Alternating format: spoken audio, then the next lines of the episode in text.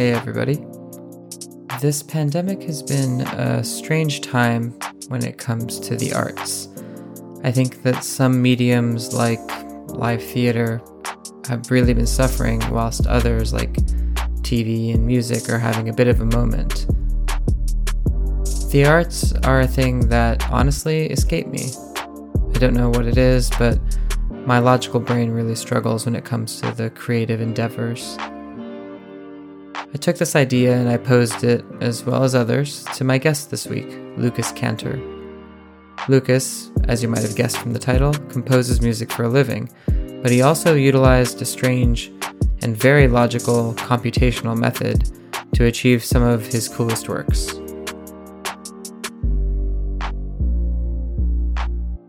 Hey Lucas, thanks so much for joining me today. Whereabouts are you dialing in from? It's my pleasure, and I'm joining you from Los Angeles, California. More specifically, Chatsworth, which is the northwestern part of Los Angeles. Oh, nice. Uh, what is it that you do out in Chatsworth? I'm a composer, and I'm in Chatsworth because I'm a father of two, because this is kind of the suburbs, but I'm in LA because I'm a composer.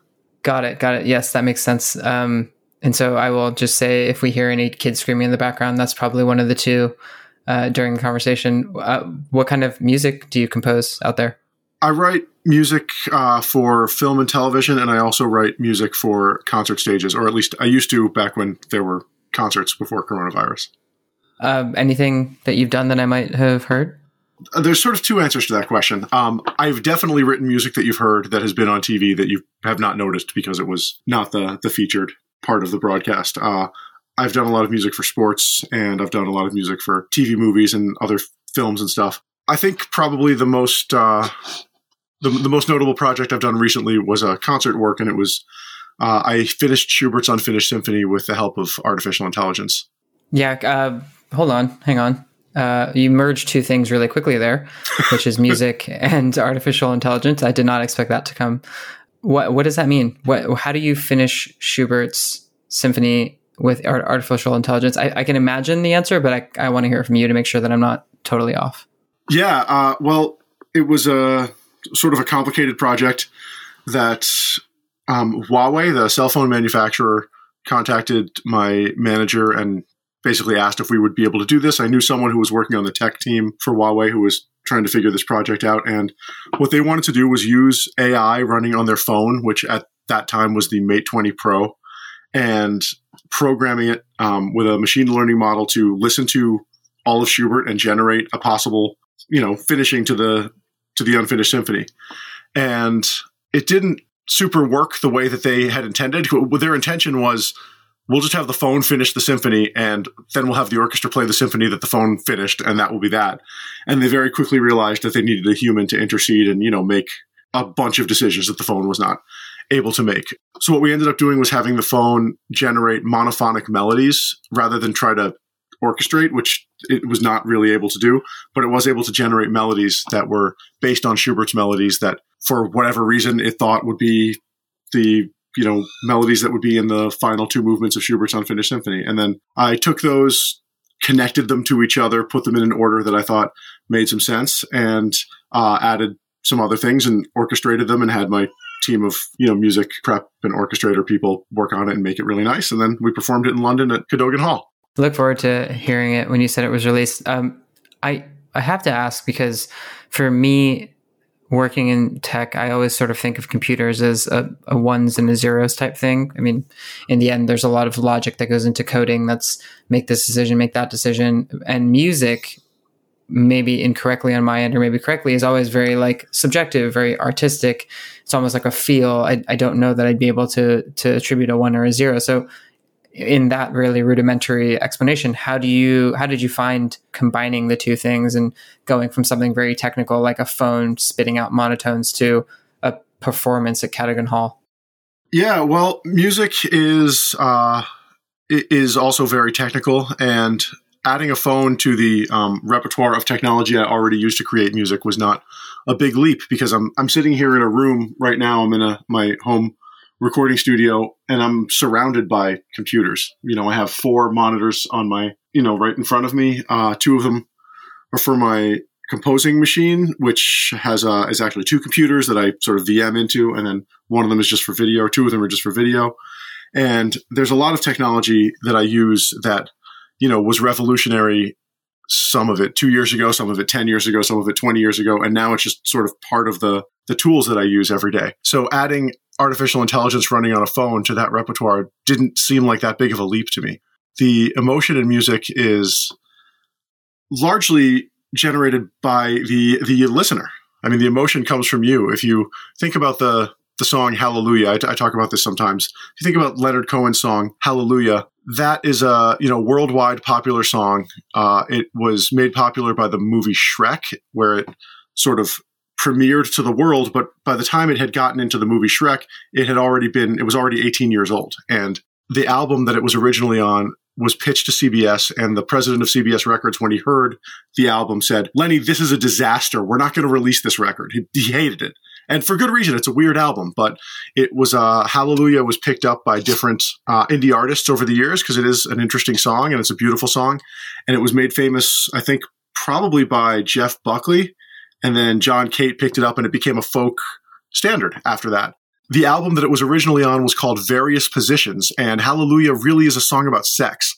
Um, so that's the uh, artist's intention, right? That was the composer's intention for that song, but it ended up becoming somewhat of a like love song slash pop standard slash song that goes in kids' movies. So when you listen to Hallelujah, you're going to have a different association with it than I'm going to have when I listen to it.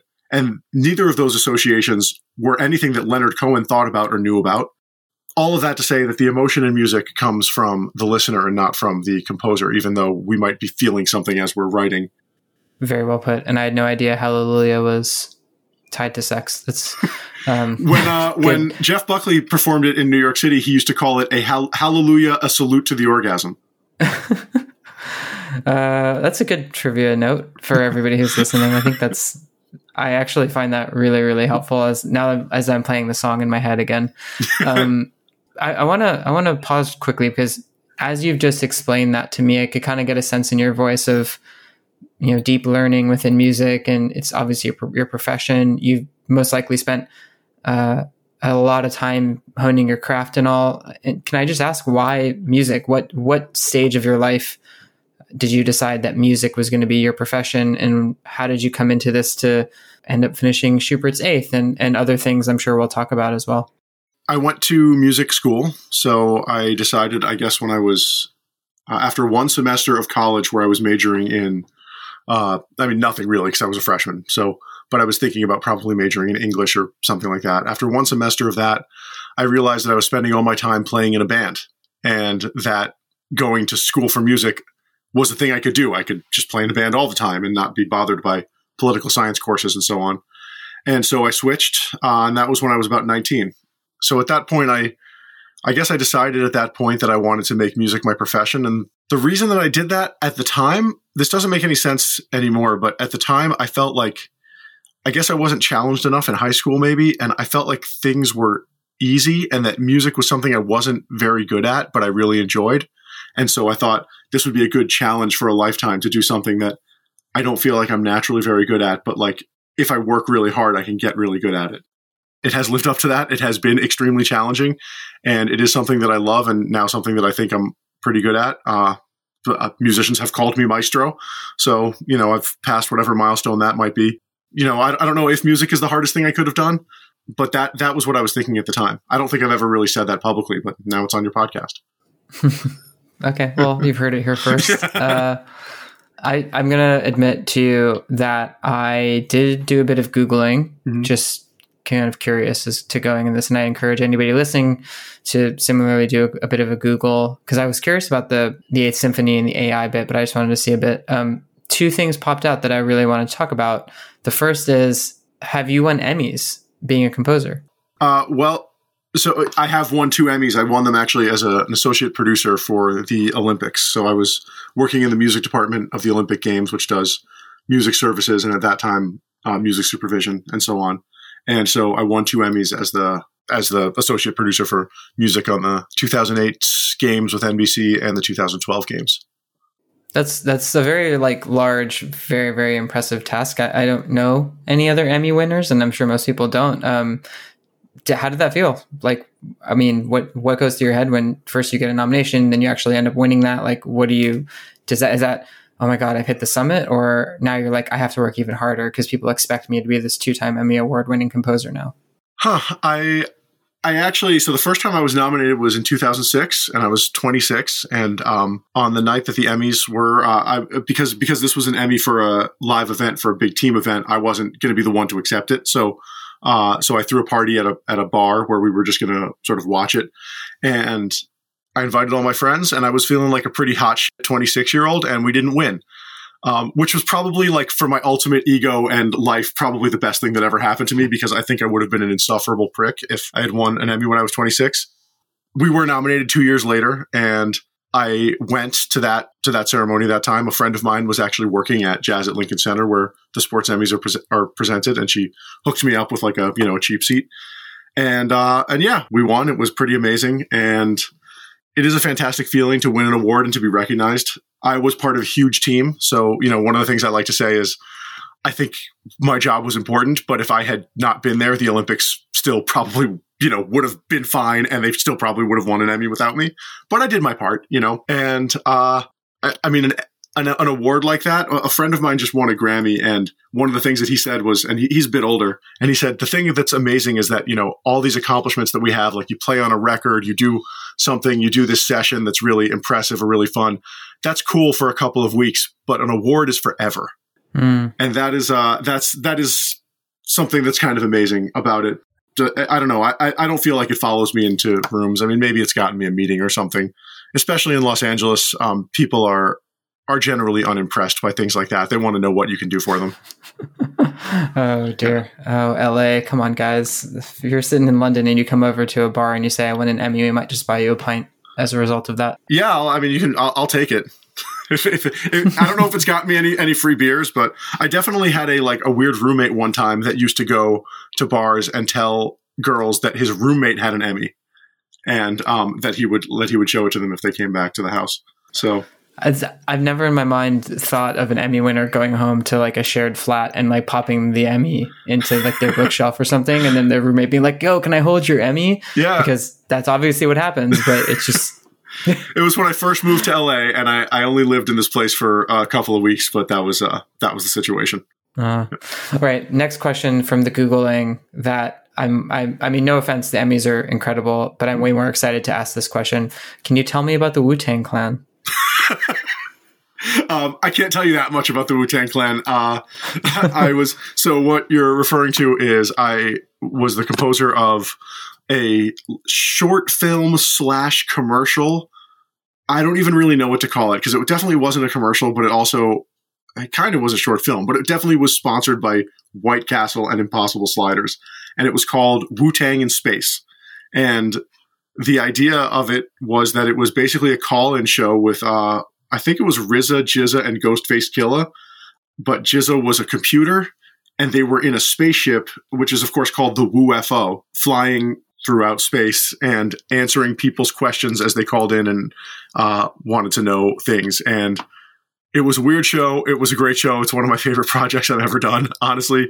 And I got to do it with um, a director friend of mine named Sam I, who is a, a director and also a, an amazing musician, and we know each other through music. We've known each other since middle school, and uh, this was one of the first projects, like you know, major projects that he directed.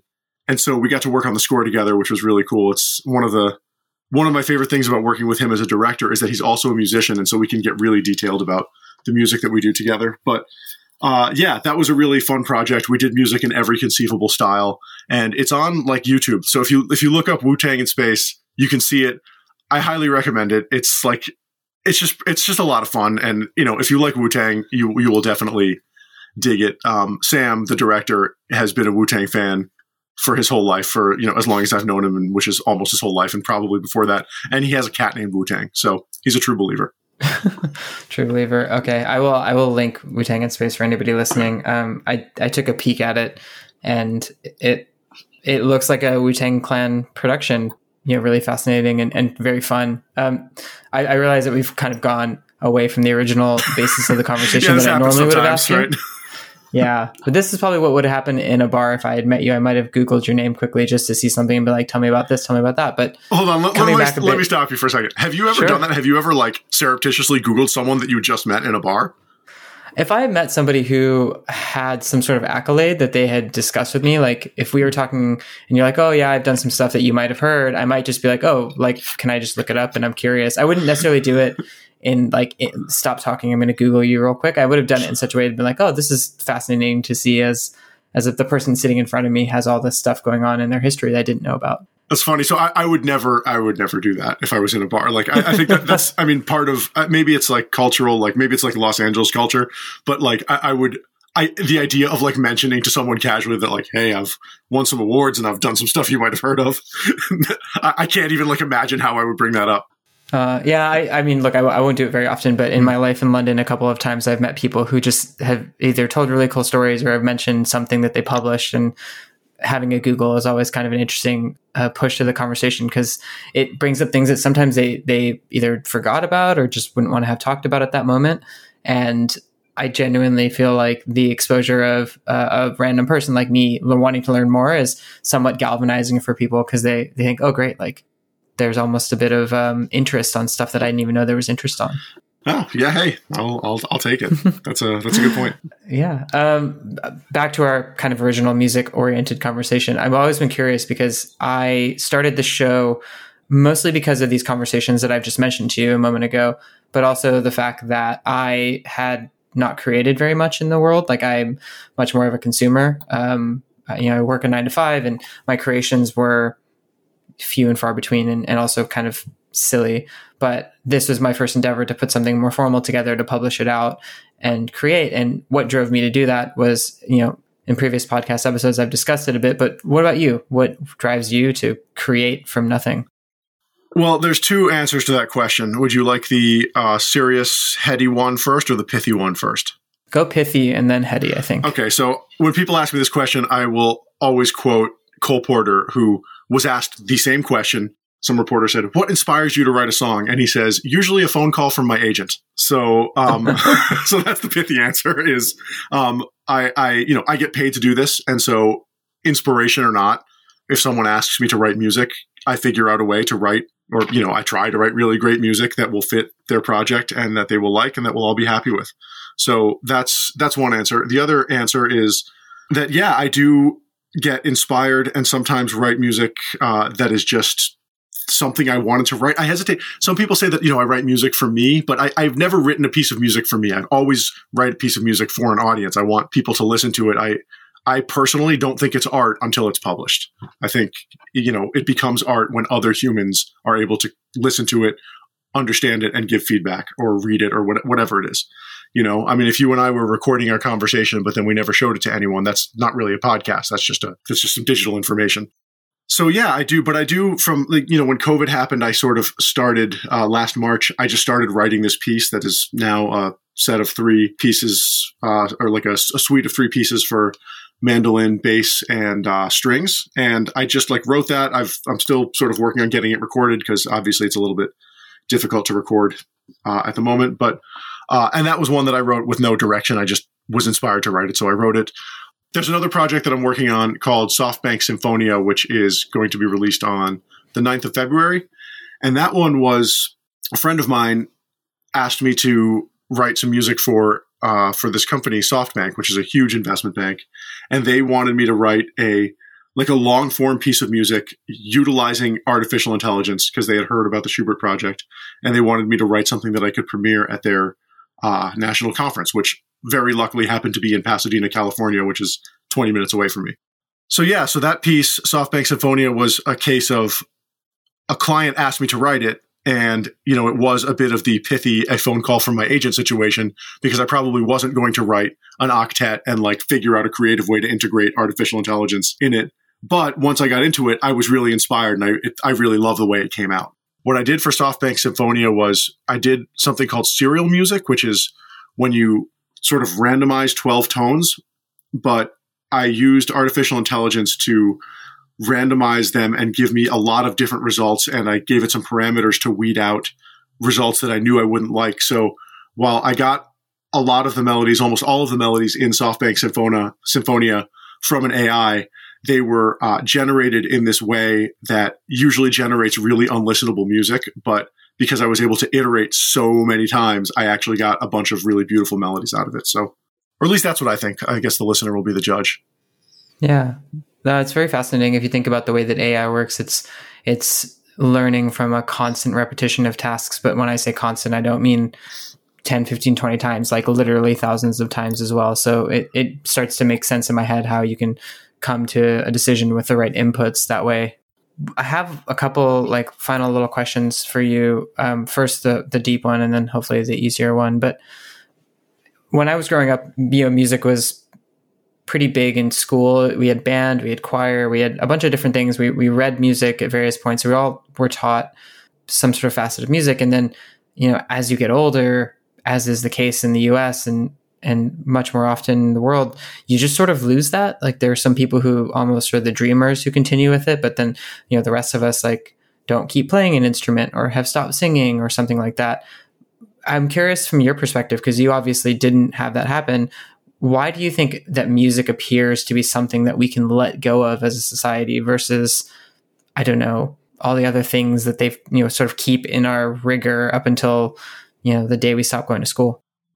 Huh. I mean, I think pretty much everybody is continuously interested in music. Uh, everyone in the world, every culture in the world produces and consumes music.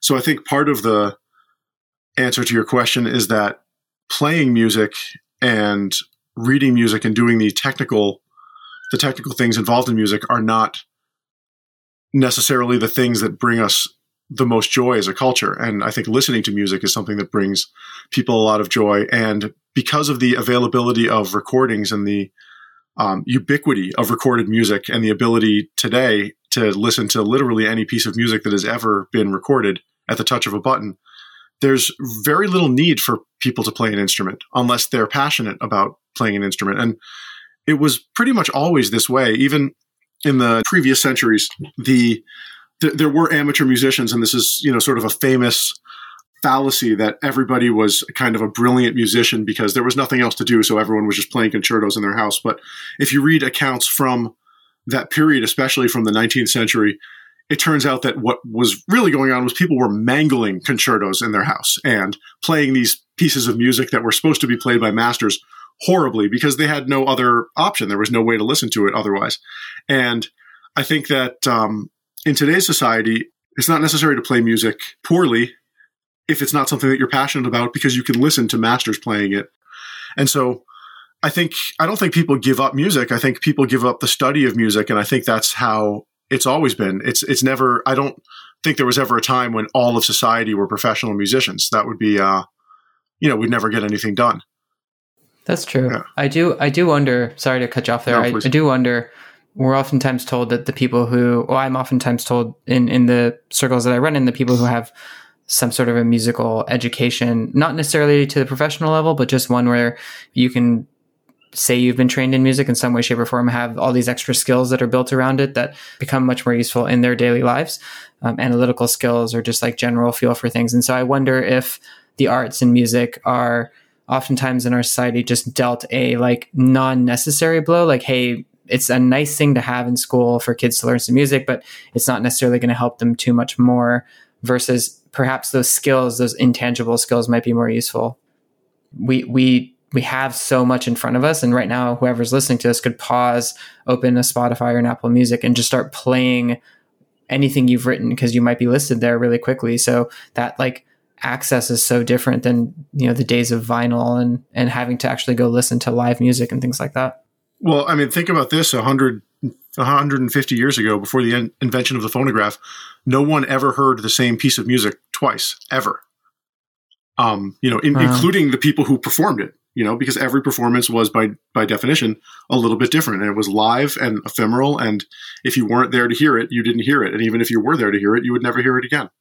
And one of the things that orchestras used to do is uh, they would encore pieces that the audience liked. So sometimes they would, in, in the middle of Don Giovanni, they would get to, um, or, uh, you know, in the middle of the magic flute, they would do the uh, Queen of the Night aria. and the audience would clap so much that they would literally just do it again. They would just reset and do it again.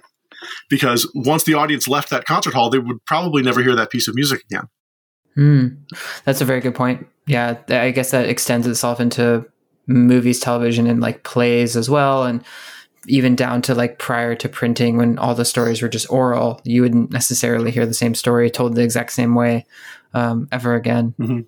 It's unclear to me whether recording music is uh, is a step forward. There's definitely something uh, in the evolution of music. There's there's something really amazing about the, the, fact that I have access to all this music that I never would have had access to. I mean, I have heard more music probably in 2020 than an average musician would have heard and not participated in in their whole life 200 years ago. So that's that's something amazing, and the fact that I have access to all of the to recordings of all of these different musicians throughout the ages is also amazing. But I don't know if the experience of uh, a concert is better or worse. It's just different, isn't it? It's just different. And there's a if you ever come to London, I'll I'll take you to a, a record store on Columbia Flower Market. There's a, a lovely gentleman there by the name of Daniel who has a really really um, very direct attitude about uh, the way that we consume it these days versus what we even did in the, in the you know proper record days. And then um, I do want to ask you one last question, okay? Because I feel like we could we could also wax poetic for a while, but I'm going to ask you one last question so we don't bore everybody to death. And the question is just very simply, what do you listen to? What kind of music, when you're not working, are you listening to? I listen to a lot of different stuff. Um, That's the lamest answer ever. Uh, I listen to like all kinds of stuff. So you know what I'm going to do? I'm going to like open up my phone right now and I'm going to look at Spotify and I'm just going to read you like the last couple of things that I've listened to. So the number one track on Spotify for me that I've listened to is Buster Poindexter's "Hot, Hot, Hot." And the reason for that is that my almost two year old son loves that song. And so when he's eating lunch, we play it over and over again. And so that is look, look. No one is judging you if you can just say that you love that song. Oh, okay? I also, it's I totally mean, fine. I also love that song. You know, one year olds don't decide music that they like. I, I played it for them because I was like, "This is awesome. You're going to love it." And also, uh, my wife is now trying to teach our son about feelings, and she's having a little bit of a problem because whenever she asks him how he's feeling, he says, "Hot, hot, hot." so oh, gosh. uh, worth it. so totally worth it. I've got uh, also uh, bad guy billie eilish and uh, levitating dua lipa who i just discovered and love. And there's a great album called uh, dixieland jazz by a guy named sam levine that is just this really awesome authentic dixieland jazz and i love that that stuff too. And i've been listening to a guy dom flemons is his name and he's he's known as the American songster, and he plays basically it's like music from like the 19th century into the early 20th century, and he plays it really authentically on period instruments, and he's a great singer and a great songwriter. So yeah, that's the kind of stuff I listen to. I, I it's that that was you know this week. Sometimes I listen to classical music. Uh, I, I, love Boccherini's string quartets, and uh, I love Smetana's "From My Life," his sort of most famous string quartet. And uh, I was listening to Beethoven's Ninth the other day because I don't know for some reasons I don't remember, but it just was for some reason a thing that I felt like I should listen to. And uh, I could go on and on about what I've been listening to recently. Oh my god, microtonal yeah. etudes. How did I forget about this?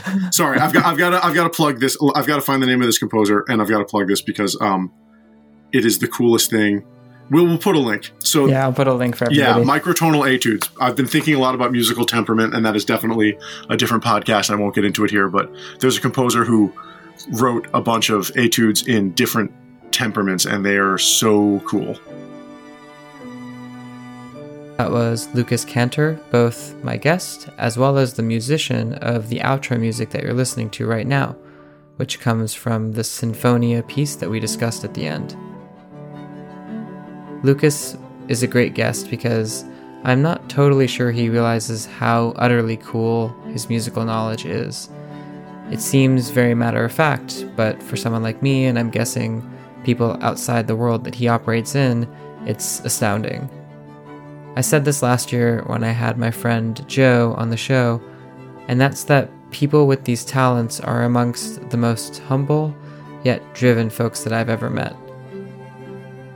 For more about Lucas, I have left a few links in the show notes. And with that, I'm going to stop this ending early so you can take in some of the music that he composed with the help of AI.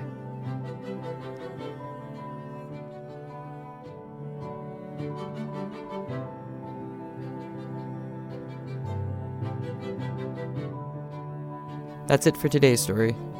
If you liked what you heard and want to hear more, you can subscribe to get the latest updates anywhere you get your podcasts. And if you have a moment and you're feeling generous, please leave a review. I'd really appreciate it, and it helps me understand how to make this show even better.